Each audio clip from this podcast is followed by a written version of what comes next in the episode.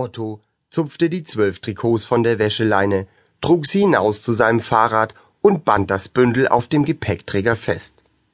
Dreieinhalb Minuten brauchte er bis zum Frogner Stadion. Dort lief er, so schnell er konnte, in die Garderobe hinunter, die Trikots mit beiden Händen an den Bauch gedrückt und schnappte nur noch nach Luft. Ich habe es doch noch geschafft, brachte er schließlich heraus. Gut, Otto, sagte der Trainer. Leg sie hier auf die Bank. Heute Morgen hat es geregnet. Sie sind eben erst trocken geworden. Gut, Otto. Ich verlasse mich ganz auf dich. Das weißt du. Ja. Was sollten wir ohne dich machen? Genau. Die Jungen saßen in einer Reihe, mit nacktem Oberkörper nach vorn gebeugt. So war es jedes Mal vor einem Kampf, vor dem Anpfiff, bevor die Mannschaft aufgestellt wurde, saßen sie still und mürrisch da. Keiner sah den anderen an. Alle hatten genug mit sich zu tun. Da juckte etwas, ein Stollen war lose, ein Wunschorf, der vielleicht abgekratzt werden konnte, ein Kaugummi von vorgestern, solche Sachen. Otto legte die Trikots neben Gregersen und guckte gespannt zu ihm hoch. Gregersen blätterte langsam in seinem gelben Notizbuch, das voller Namen, Daten und Spielergebnisse war. Es hieß, er hätte es nachts unter seinem Kopfkissen liegen und trüge es selbst in den Ferien in seiner Hosentasche. Gregersen war nicht verheiratet. Er hielt das erste Trikot hoch, das mit der Eins zwischen den blauen und weißen Streifen.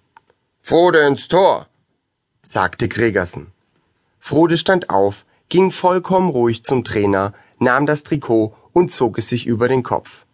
Meiner Mutter hat es gewaschen, sagte Otto.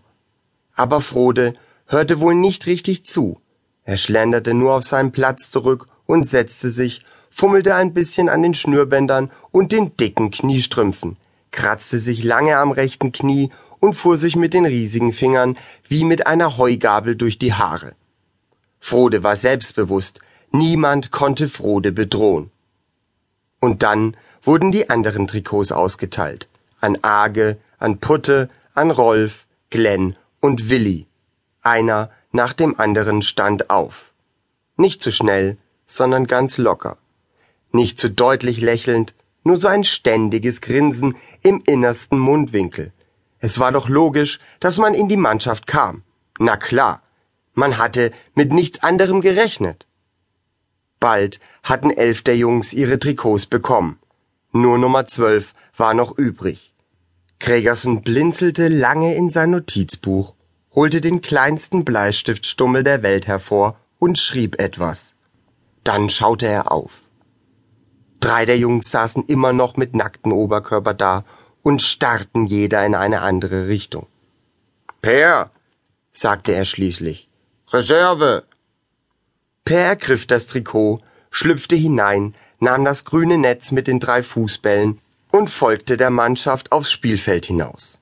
Die beiden anderen blieben auf der Bank sitzen, stumm, schauten nirgendwo hin, nur nach Utten, als gäbe es ausgerechnet dort etwas Aufsehenerregendes zu beobachten. Aber das gab es nicht. Sie starrten nur auf ihre neuen Fußballstiefel und nichts ist schlimmer, als von einem Spiel mit sauberen Fußballstiefeln nach Hause zu kommen, ohne den kleinsten Erdkluppen zwischen den Stollen. Ganz zu schweigen von den Schnürsenkeln. Nach Hause zu kommen mit sauberen, weißen Schnürsenkeln. Ungefähr so lang wie die Taue in der Turnhalle. Otto wusste, dass sie bereits einen Entschluss gefasst hatten. Am nächsten Samstag würden sie nicht kommen. Das war das letzte Mal. Vielleicht würden sie anfangen, stattdessen Eishockey zu spielen. Er schlich zu ihnen hinüber. Wir pfeifen jedes Mal, wenn die Mannschaft von Lünn am Ball ist, sagte Otto. Dann denken Sie, das ist der Schiedsrichter. Halt die Klappe! Schon gut, sagte Otto und lief hinaus. Mitten in der ersten Halbzeit begann es wieder zu regnen. Die Spieler bewegten sich schwerfällig auf dem Kies, als wären die Stollen aus Blei. Sie stolperten, standen wieder auf, keuchten und spuckten kleine Kieselsteine aus. Ihre Trikots waren bereits völlig verdreckt. Jetzt muss Mutter sie wieder waschen, dachte Otto und freute sich eigentlich darüber.